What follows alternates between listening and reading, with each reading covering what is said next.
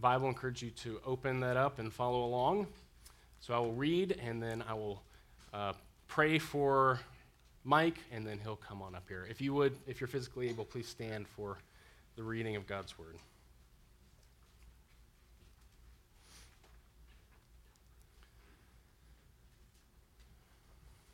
All right, John 15, starting in verse 1. This is Jesus speaking. He says, I am the true vine, and my Father is the vine dresser. Every branch in me that does not bear fruit, he takes away, and every branch that does bear fruit, he prunes, that it may bear more fruit. Already you are clean because of the word that I have spoken to you. Abide in me, and I in you. As the branch cannot bear fruit by itself unless it abides in the vine, neither can you unless you abide in me. I am the vine, you are the branches. Whoever abides in me and I in him, he it is that bears much fruit, for apart from me, you can do nothing. If anyone does not abide in me, he is thrown away like a branch and withers, and the branches are gathered, thrown into the fire, and burned. If you abide in me and my words abide in you, ask whatever you wish, and it will be done for you. By this my Father is glorified, that you bear much fruit, and so prove yourselves to be my disciples. As the Father has loved me, so have I loved you. Abide in my love. If you keep my commandments, you will abide in my love, just as I have kept my Father's commandments and abide in his love. These things I have spoken to you, that my joy may be in you, and that your joy may be full. Let's pray together. Oh, Father, our hearts are full with joy and gratitude this morning. We are so thankful that we get to hear these words from our Lord and Savior here 2,000 years later and that they minister to our hearts and our souls. We thank you, Lord, that this instruction was not just for the, the 12 that he was speaking to then, but it is for millions upon millions, billions of those who name the name of Christ. And that we join together with them in, in receiving this word and the delightful promises that are entailed therein. Lord, our hearts are filled with gratitude and joy that we get to uh, celebrate the unity of the body of Christ through something like a, a pulpit swap. And I'm, we're, we are grateful for our sister church, Creekside. We're grateful for their, their generosity in supporting City Church as a plant now almost 10 years ago, and for the camaraderie and unity in the faith and in, uh, in co laboring for the gospel for a decade now. And I'm grateful for uh, my, my friend and brother Mike to come and preach. And we pray that you would uh, fill him with your spirit, that you would fill all of us with your, your spirit, that your word would go forth. Lord, that you would stir us to faith and to action and to joy in you, that as Christ says here, that his joy would be in us and that our joy would be full. And may you be glorified through all of this this morning. We ask it in the mighty name of Jesus. Amen. Come on up. Love you, brother. Thanks. Ryan. Hey, it's good to be with you all this morning. Um, not my first time here. It's been a little while since I've been here in the pulpit. Um, this spring, Chipper and I had the good time of teaching a class together here, and uh, we're already making plans to do it again next spring, and we just really enjoy working together. So thank you for letting us come. Um, I hate to, to tell you this, but you all got the short end of this exchange for sure. Um, I'm very thankful for Chipper heading over to Creekside. They're going to get a major upgrade in preaching this morning. Um, for the rest of you here, though, Chipper will be back next week, so just hold on. It's just one week. Um, it'll get better. Hey, um, listen, uh, if you have a Bible, John 15, if you wouldn't mind turning over there, it'd be good to have it open in front of you, however you can get it. So, la- last thing in the world I want is for you to think, hey, this is Mike's, you know, five best whatever steps to a happy life or something. That's, no, that's garbage. Nobody needs that. You don't need to hear that from me. I don't need you to want to hear that from me. Um, so let's have God's word open together and, and you watch as I walk through it and you decide Um, whether you think I'm accurately representing what's here in the text, and you can talk about it in your community groups this week and email Chipper and Ryan and Jay afterwards. Um, since you don't know me, though, I, let me just tell you a little bit about myself before I, I get into God's Word this morning. Um, I, so one of my sort of like nerdy passions is I'm, I'm into the world of productivity and, and personal development. I've, I've read the books, I've listened to the podcasts, I follow the folks on YouTube. I'm just really into this idea that we can kind of uh, be attentive to ourselves and set ourselves up to really succeed and be effective in our roles. So I'm a, a husband and I'm a father and I'm a pastor, and I'm a neighbor and a community member. And so, in each of these roles, I have uh, ways that I can be effective and ways that I could be not effective. And I'm kind of interested in the world of people who want to be as effective as they can be in the roles that they have. So, um, one of the things that I think this world of productivity and personal, personal development gets right or does really well is in the last 10 or 15 years, we've come to realize um, that sustained change in our lives is the result of the compounding effect of small decisions consistently made. Or to put it much more simply, is the result of us changing our habits. We've got a lot of research now to back up what personally I believe God has always designed to be true of us, which is to understand that sustained, lasting change comes about because we make small decisions consistently. So, um, to illustrate this, maybe in the negative, um, one of the ways that we try to bring about change in ourselves that almost never works is through these kind of big, grand gestures, uh, line in the sand moments, sort of like New Year's resolutions. So, just out of curiosity, anybody still keeping their New Year's resolution from this year? I got one hand halfway up and a whole bunch of no hands up. Okay, so that kind of illustrates the point. I don't know how they measure this, but there are folks who try to measure the effectiveness of New Year's resolutions, and they estimate that somewhere around two thirds of New Year's resolutions don't make it out of the month of January. Now, this is a empirically proven way to not bring lasting change in our lives. If you want to lose 10 pounds, I feel like losing weight is always sort of like the thing that we talk about when we talk about changing ourselves. If you want to lose 10 pounds, it's not going to happen if you say, I'm never going to eat a carb again starting tomorrow. Not today because they got the pastries here at church, but you know, tomorrow we're gonna I'm never gonna eat a carb again. And maybe you'll drop 10 pounds, but then you're gonna come back to church next Sunday and they're gonna put the carbs out again. And in another week, you're actually gonna be 10 pounds heavier than you were when you started. It's not, there's no way to bring lasting change to draw some big line in the sand moment. I'm never again, or I will always, forever, every day from this point. Lasting change really comes about as a result of small decisions consistently made. And I think that the world of productivity, self development, personal development, I think they get that right. I think we've come to understand that's really how we change as people or grow or develop as people. Here's what I think is missing in that whole world. Humbly speaking, I'm, I only have a seminary degree. I'm not probably qualified to make the statement I'm about to make. But um, what I think is missing in the world of productivity and personal development is any sort of shared vision or definition of the kind of person we ought to be developing into. Like, there's not a clear sense or a consensus of what is a virtuous person that I would want my habits or my small decisions consistently made to point me toward. So, for instance, there's one guy I follow on YouTube, and one of his things is he does these like 30 day challenges where he tries a new habit um, for 30 days. And so, one of them is um, he tried no caffeine for 30 days. And I just want to say right off the bat nobody develops into a good person by abandoning caffeine for 30 days. He's also tried um, waking up at 5 a.m. every day for 30 days, taking a cold shower every day for 30 days.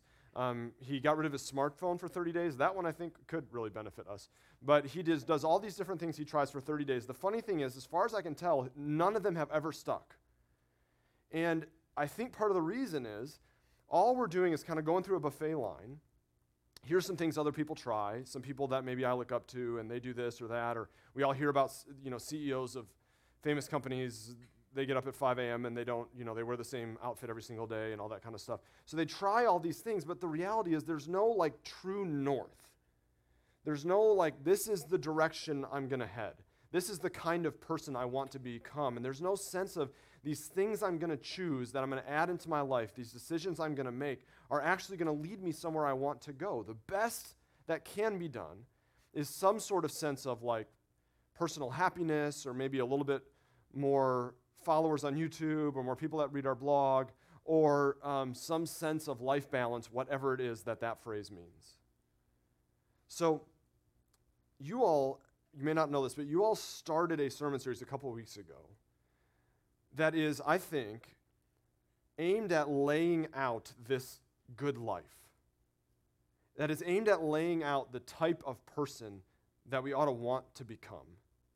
It's this Sermon on the Mount. Jesus, probably the most famous sermon ever preached in three chapters in the book of Matthew, lays out the virtuous person, the person who will flourish in this life because they are living according to God's design for them. This is uh, laid out by Jesus, who begins the sermon by repeatedly saying, Here's the kind of person who is blessed. In other words, who flourishes in this life because they're, they're living a virtuous life, because they're uh, living in line with their creation design. And you may not know this, especially if you are a person who maybe grew up going to church, but you have been away from church for a while and you came this morning for one reason or another, or um, maybe you're just this is your first time ever going to church or second time going to church. You may not know this. You may not know this depending on what kind of church you grew up in. If you grew up in the church, but Jesus actually directly tells us in John chapter 10, I have come that they, they being his followers, that they might have life and have it abundantly.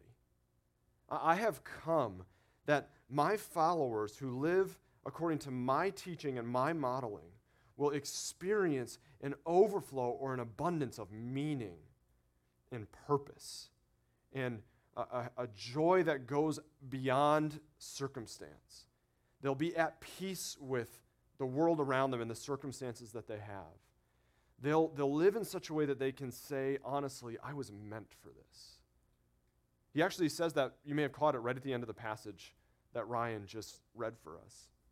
He says in, in verse 11, These things I have spoken to you. Why?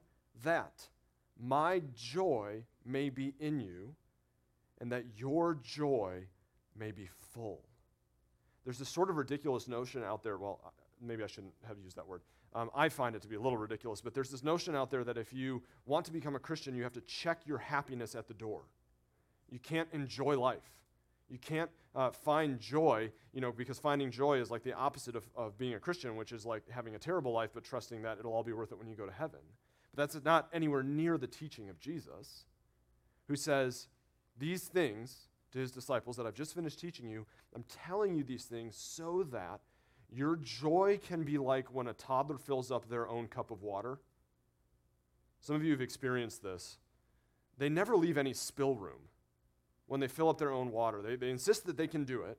Go to the sink or to the refrigerator, fill it up, and you're just like, leave an eighth of an inch, just an eighth of an inch. It'll change your life. But they're like, no, no, no, that's valuable real estate. So it gets right up to the brim. And they turn around, and there's five to seven feet between where they filled up their water and the place they're going to sit down. And that five to seven feet of flooring is about to get drenched. And I think that's kind of the picture Jesus is laying out for us. These things, he says to his disciples, I'm teaching you so that as you're walking around through life, your, your joy tank is so full, your little cup of joy is so full that when you get jostled by life, what's coming spilling out of you is joy. Not like an escapist happiness. Not like your head is up in the clouds and you're, you're finding a silver lining to everything if you just look hard enough. Not that kind of stuff, but just a sense of like, the one thing that makes my life matter, I can never lose. That kind of joy. Jesus says, that is what I am teaching you, disciples. So, a little bit of context before we get into our passage this morning. Jesus and his disciples are out for an after dinner walk throughout the city of Jerusalem. It's uh, the time of year here in Gainesville where we can start to reimagine the possibility of an after dinner walk. That won't mean we're going to lose 10 pounds in sweat. That's how you do it. I never even put that together before. If you're trying to lose weight, just walk in Gainesville. But, anyways, they're out for an after dinner walk in the cool of the evening. They've just eaten dinner. They've actually just eaten this dinner. And they're out walking through the city of Jerusalem. And as they're walking, on each side of the road, they're going to see um, houses with little courtyards.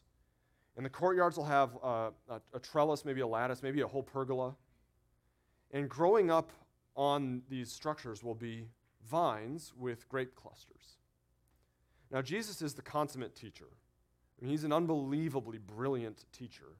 And he's always looking around his immediate surroundings for things he can use as object lessons for his disciples to teach them about the kingdom of God, to teach them about this good life that he has come to provide his followers, and to teach them about the kind of person who gets to enjoy that life.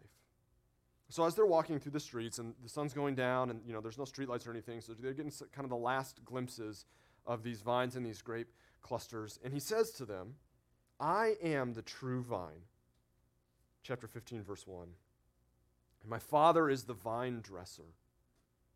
Every branch in me that does not bear fruit, he takes away. And every branch that does bear fruit, he prunes, that it may bear more fruit. All right, so look at the vines, Jesus says. Look at the, the branches, look at the grape clusters. I don't know, maybe there's some people out there working, probably not, but maybe there's some people out there working at this time of day. It's the cool of the day. They're not going to do it at 2 o'clock in the afternoon when it's really hot. And so maybe they're out tending to the vines. And he's like, look, that right there, that's a picture of everything I've been talking about. The, that vine that's, that's connected down into the root system in the ground and is growing up, that's me, Jesus says. And those branches, those are you. And that vine dresser, and I love the intimacy of this metaphor, that's the Father.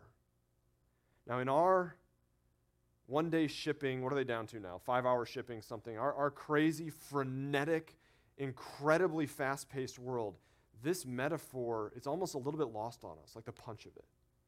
Because gardening, tending to vines, it takes a lot of time. It's an incredibly intimate metaphor to be right up in the business of the vine and, and, slowly taking care of it, slowly pruning the branches that are bearing fruit and looking for branches where there's not any fruit being born. And um, there's, it's not a linear process, gardening. It's not sort of like the way we think about I'm going to set a one year goal and I'm going to take these steps, and then once I've reached the goal, then it's finished and I move on. There's no finish line for gardening. You, you never get a vine and you're like, all right, now it's done, and it will always bear the maximum amount of fruit so I can walk away from it and never attend to it again. It's a very ongoing process, and it is not at all efficient. And yet, this is where the Father is right in there among his people, right in there working alongside his Son to tend to and care for these branches to produce fruit. So let's apply it to you, Jesus says. Verse 3 Already you are clean because of the word that I have spoken to you. Abide in me, and I in you. As the branch cannot bear fruit by itself unless it abides in the vine, neither can you unless you abide in me. We all get what Jesus is saying here we understand the object lesson anyways. We, you know, think about the last time a big storm rolled through Gainesville and there's um, branches down or maybe even trees, and for a couple days those branches will have green leaves or green pine needles on them, won't they? But none of us are confused about whether or not there's any life in those branches. Like those leaves are not going to flourish. They're eventually going to turn brown, dry up, and shrivel up, and we're going to have to cut up those branches and put them on the side of the road because they're dead. Because they are disconnected from their source of life. Jesus says the very same thing is true of you. Whatever life you might have, whatever fruit you might bear, is a direct result of you being connected, Jesus says, to me.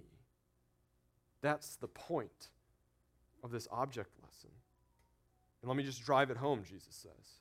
I am the vine, you are the branches. Whoever abides in me, and I in him, he it is that bears much fruit. For apart from me, Jesus says, you can do nothing. If anyone does not abide in me, he is thrown away like a branch and withers, and the branches are gathered and thrown into the fire and burned. This is the picture of the good life, of the life we were designed to live, a life where as we live it, we have a sense of, I was meant for this, a life where we feel like there's meaning, like we're a part of something bigger than ourselves like our circumstances can't threaten our experience of this life. It is the life of bearing fruit, a life of connectedness to Jesus that results in us bearing fruit. And if you have any questions about like why is that a good life? why is that a life that I should give myself over to living? Well, I'm glad you asked because Jesus actually gives three answers to that question in this passage. The first one, verse 7 if you abide in me, Jesus says, or remain or stay anchored or stay connected to me, and my words abide in you, ask whatever you wish, and it will be done for you. So, the, one of the first reasons that Jesus lists that this is a good life, that this is worth living, it'll be a source of joy, is that you are going to pray the kinds of prayers that are going to get yes as an answer. Let's just hear Jesus clearly here for a minute. Because this might be one of those verses where we could say, whatever it is you want, the raise you're praying for, getting into that internship program or getting into that next degree program, getting that person to call you back after that date, whatever it is that you might be praying for, some people might tell you, look, right here, Jesus says if you just pray it hard enough, God will say yes. And that's not what this passage is saying, even a little bit. In fact, in just a few chapters before they finish their walk, Jesus is going to say, I'm telling you all this so that you understand in this world you're going to have trouble. It's going to be a hard life following me in this world. But take heart, I've overcome the world. Jesus is not promising you everything you desire right now. In fact, I look back to myself 10 years ago and think, I'm so glad I didn't get some of the things I desired back then.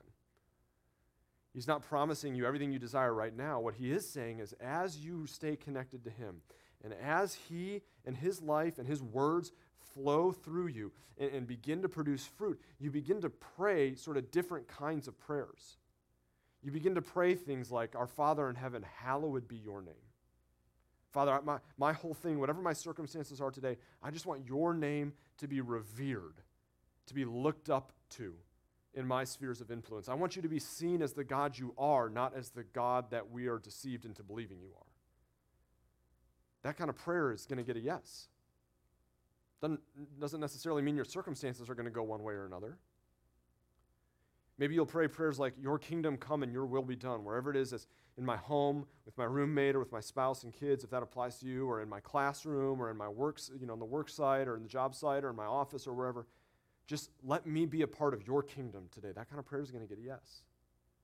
When you pray, God, give me the spiritual and physical resources so that I can hallow your name and bring your kingdom, that kind of prayer is going to get a yes. When you pray, God, forgive me of my debts, that kind of prayer is going to get a yes. When you pray, help me to become the kind of person who will forgive others, that kind of prayer is going to get a yes. When you say, help me to stand up in the midst of temptation so that I won't fail, that kind of prayer is going to get a yes. And then when you do fail, then you go back to the whole prayer for forgiveness, and that prayer gets a yes too. We begin to pray the kind. That doesn't mean you don't pray over your circumstances. Look, you, we pray for people to be healed. We pray for lives to be restored and relationships to be restored. We pray over circumstances. We have all sorts of evidence of that. Jesus, just a few chapters after this, is going to pray, Let this cup pass from me. There's just going to be a higher prayer that's going to supersede that that whatever happens in my circumstance, whether or not it goes the way I want it to go, my baseline prayer is God, your will be done, your name be hallowed. And that kind of prayer is going to get a yes. And that's just the first one. Second, in verse 8, by this my Father is glorified, that you bear much fruit and so prove to be my disciples. I don't know about you. If you're here this morning, you're a follower of Jesus.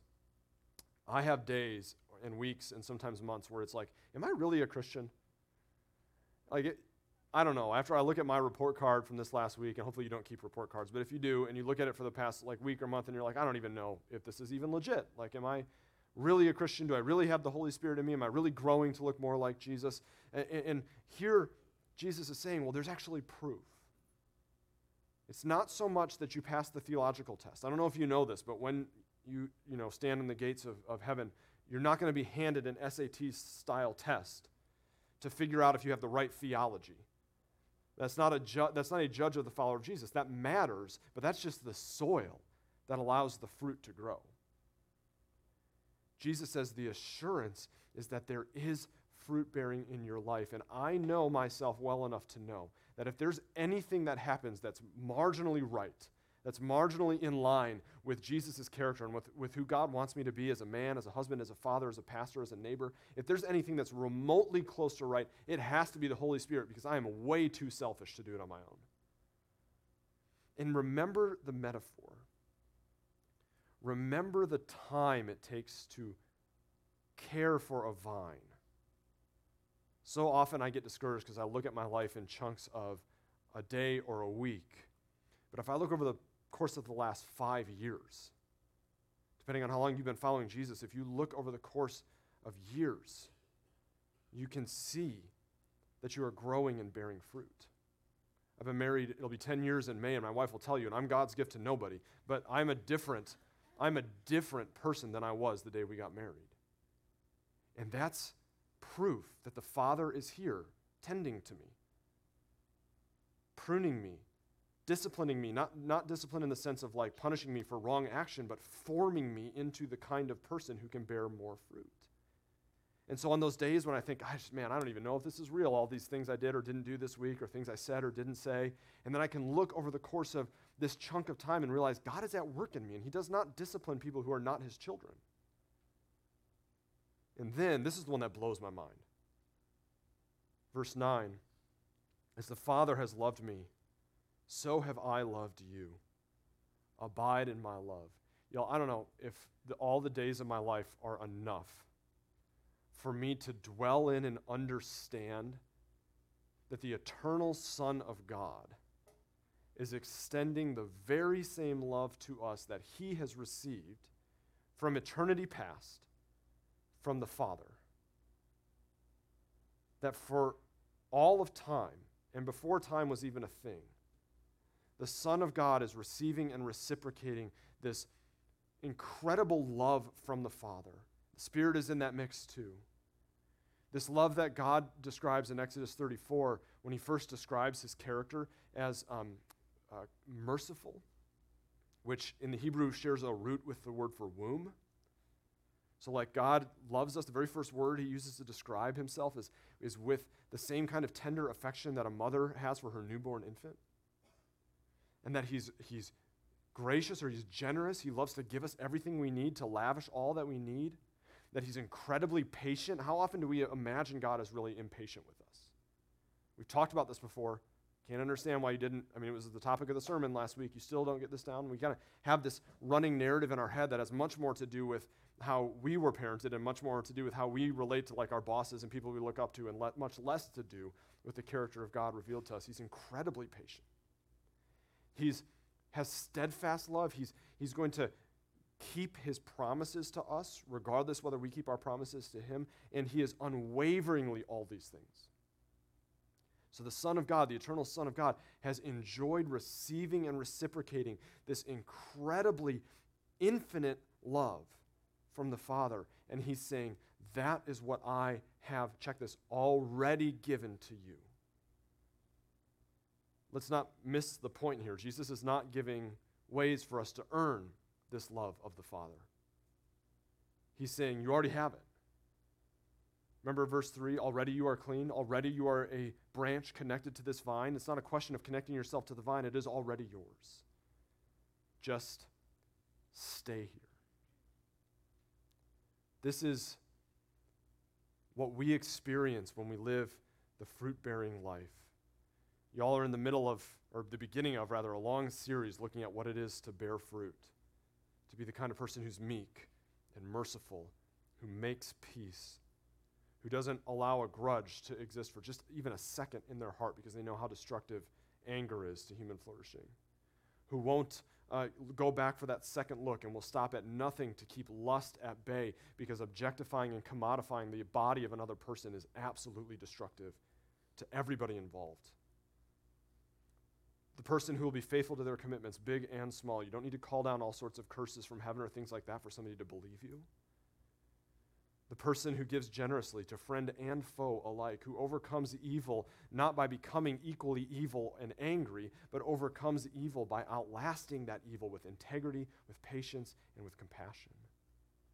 And on and on, Jesus is going to go describing the kinds of fruit that prove that we are his disciples, that are a part of us experiencing the love of God that change us into the kind of person, people who pray prayers that God says yes to. But here's what I want to sit in just for a few more minutes before I go sit down.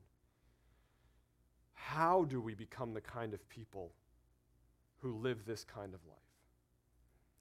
This is so incredibly important. And I want you to, to notice with me as we read through this passage, you've heard it read through, I've been preaching through it and reading it. Notice with me that even though this good, best possible life we can live is defined by bearing fruit, Jesus never commands his disciples to bear fruit. Did you notice it? That phrase, that verb, does not appear in the imperative mood, mood anywhere in this passage. That's not the command he gives us. Because he knows that for a branch to just change the kind of fruit it bears based on its own effort is impossible.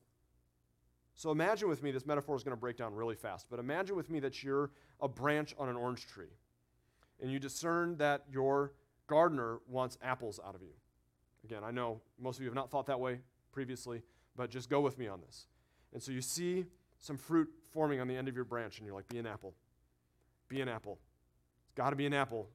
Gardener wants an apple. Come on, be an apple. And it starts to form. And you're like, ooh, that actually looks a little bit like an apple. Come on, you can do it. Be an apple. Be an apple. And then all of a sudden, oh, no, it's an orange. Because you're an orange tree. And orange trees bear oranges. I have found in my own life, and in so many churches I've been in, and conversations with Christians I have been in, that we feel an immense amount of shame around our inability to make ourselves bear the right kind of fruit when we were never commanded to do that in the first place. It is as ridiculous for us to think, I keep using that word, sorry. It is as foolish, let me just use that word, for us to think that we can staple meekness onto a dead branch and be like, look, God, fruit bearing. But let me just take a weight off your shoulders this morning. Jesus' command to you, follower of Jesus, is not to make yourself bear fruit, it is to abide in Him. That when we feel down in our inability to make the right kind of fruit come out of the end of our branch. The problem is we're looking at the wrong end of the branch. That our effort goes to not making gentleness come out where we were harsh, or making patience come out where we were angry, or making generosity come out where we were stingy. The effort goes towards our connection to Jesus Christ. For centuries, for generations, followers of Jesus have had habits be a part of their life practices that they engage. We call them spiritual disciplines, but practices that they engage over and over again, small decisions aimed at consistently made, are, are all about being close to Jesus. The, the three that are sort of the bread and butter of the Christian are Bible reading, prayer, and corporate worship. There's others you can add on to those fasting, generosity, confession of sin, solitude, and silence. There's all sorts, but really those main three are there. Not so that, you know, I read my Bible because it's going to like baptize my day and everything's going to work now, but because I'm trying to make sure I'm connected to Jesus. And I pray not because I'm going to get something out of him, but because I'm trying to be connected to Jesus. And I come into this space not because I'm trying to like feel better about my life, but because I'm trying to be connected to Jesus. And those small decisions made consistently over time open us up to Jesus being the one who produces fruit in us. Because when we abide in Jesus, this is so important. When we abide in Jesus, fruit bearing ceases to be an impossible standard and becomes a promise. Did you see it in verse 5? Whoever abides in me and I am in him, he it is that bears much fruit. However long it is you're going to spend in the Sermon on the Mount looking at all these different ways that, that could come across as an impossibly high standard, Matthew chapter 5 through 7 becomes a promise for us if we abide in Jesus Christ. Not perfection. Nobody's going to be perfect. Nobody's talking about being perfect. But the ability to increase our capacity to bear fruit becomes a promise for those who will give their effort to abiding in Jesus Christ. So, I am so excited and thankful that City Church has purchased this building, that y'all are putting down these roots here to be present, hopefully, Lord willing, generationally for the good of downtown Gainesville. In, in Creekside, we just we get a front row seat to this. It's such a blessing to watch the Lord move here. If I could be so bold, the City Roots campaign is good news for downtown Gainesville to the extent that City Church is putting down roots in Jesus Christ. So, like, just imagine with me three, four, however many years in the future, it's all done. All the renovations are finished. You got the new worship center. All the staff members have an office. Everything's amazing. The kids have their own space. You got everything is humming. It's exactly the way you wanted it to be. Somebody shows up that first Sunday. What's going on here at this city church? What kind of a community of people will they find? Will they find a community of people that's like every other community out there, angry, self righteous, judgmental, condemning? Or will they find a group of people who are loving, filled with joy, at peace, who are self controlled and gentle, and good and patient and kind and faithful? That work can start today. Not by some big grand gesture, I'm never going to be mad ever again in my life, but with the one small step towards abiding in Jesus Christ. And then again tomorrow, and then again tomorrow, and then again the next day. Because of what Jesus has done, we have nothing left to earn. And stand only to gain the goodness of abiding in Him and producing fruit for His kingdom. That is a life worth living. Let me pray for us. God our Father, I thank you and praise you that over the course of centuries, 2,000 miles and 6,000 years away, you preserved this little intimate teaching that Jesus had with just a small group of men so that we could sit here in 2022 Gainesville, Florida, and we could be encouraged by your command not to staple fruit onto the edge of a dead branch, but to abide in you. Father, may this lift a burden off of us this morning that we would not fix our eyes on the end of our branch and put all of our effort towards trying to make ourselves good as if we could make ourselves good after we had to be saved by nothing less than the death of God Himself.